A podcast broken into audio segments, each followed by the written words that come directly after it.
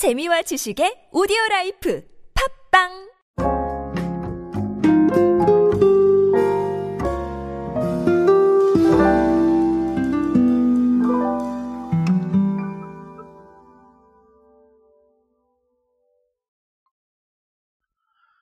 자, 어, 피로는 간 때문이죠. 어, 도대체 갑자기 이 얘기를 왜 하나 싶으실 텐데요.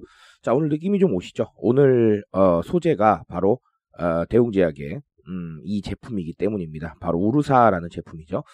어, 이 제품이 나온 지 상당히 시간이 많이 흘렀습니다. 그럼에도 불구하고, 어, 여전히, 어, 이 제품에 대한 인지도가 굉장히 높고, 어, 이런 데는 분명히 이유가 있을 텐데요. 어, 이 제품의 효과나 이런 거에 대해서는 제가 말씀드릴 부분이 아닌 것 같고요. 아, 최근에 아, 주 재밌는 사례를 만들어내서 어, 제가 이 사례에 대한 이야기를 한번 해보도록 하겠습니다. 안녕하세요 여러분 노준영입니다. 마케팅에 도움되는 트렌드 이야기 그리고 동시대를 살아가시는 여러분들께서 꼭 아셔야 할 트렌드 이야기 제가 전해드리고 있습니다. 강연 및 마케팅 컨설팅 문의는 언제든 하단에 있는 이메일로 부탁드립니다. 자, 어, 일명 new 간 때문이야 뮤직비디오. 예. 자, 이런 게 나왔습니다. 이게 뭐냐면, 어, 간 때문이야 song을 이제 뮤직비디오로 만들었는데, 어, 이게 임직원들이 참여를 하셨대요. 그래가지고, 음, 약간 뭐, 어, 직장인들의 애환과 보람, 그리고 성공의 순간을 가사에 담아서, 어, 직장인분들한테 힘을 좀 전하고 공감을 얻기 위해 기획이 됐답니다. 어, 아주 재밌죠. 어, 뭐, 제가 실제로 봤는데, 음, 뭐 랩도 있고 노래도 있고요. 어, 밴드도 구성하고 노래도 부르고 어, 상당히 재밌는 장면들이 많습니다. 어, 이 부분에 대해서 관계자께서 말씀하신 부분을 조금 빌리면요. 잘파 세대에게 우르사를 새롭게 좀 알리고 나아가서 대웅 임직원들의 어, 활기 있고 열정적인 모습을 통해서 어, 좀 에너지와 힘을 얻기를 희망한다. 이렇게 어, 전달을 하셨습니다. 어, 글쎄요. 여러 가지 얘기를 드릴 수 있을 것 같은데요. 어, 이 간때무니아송은 사실은 어제 오늘의 일은 아니죠. 굉장히 재밌게 많이 활용이 됐었고, 아, 사실상 이게 밈이 돼가지고 또 활용이 되기도 하거든요. 그래서, 어, 역시 잘 만들어 놓은 밈, 네, 열차시가 안 부럽다. 이런 얘기들을, 어, 드릴 수밖에 없다는, 어, 그런 얘기를 어, 할 수밖에 없을 것 같습니다. 자, 일단은, 어, 컨텐츠에 대한 얘기를 좀 드리고 싶어요. 사실상, 어, 이 간때문이야송 자체가 컨텐츠잖아요. 그래서 컨텐츠인데, 컨텐츠 중에서도 이제 뉴미디어에 사실 어울리는 컨텐츠죠. 어, 기존에 있었던 어떤, 음, 매스미디어형 컨텐츠는 사실 아닌 것 같고요. 뉴미디어에 훨씬 잘 어울리는 컨텐츠인데요. 어, 이런 식의 컨텐츠 마케팅을, 어, 반드시 좀 고려해야 되는 시점입니다. 트렌드상 그래요. 왜냐하면, 음, 이 컨텐츠를 퍼뜨릴 수 있는 뉴미디어가 과거보다 좀 많아졌어요.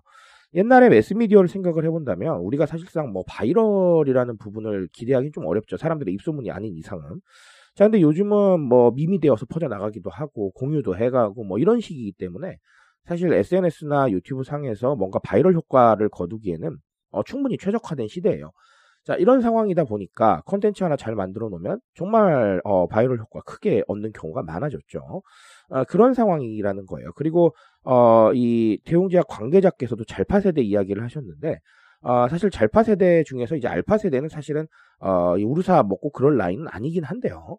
아, 그럼에도 불구하고 이제 미래의 소비 세대잖아요.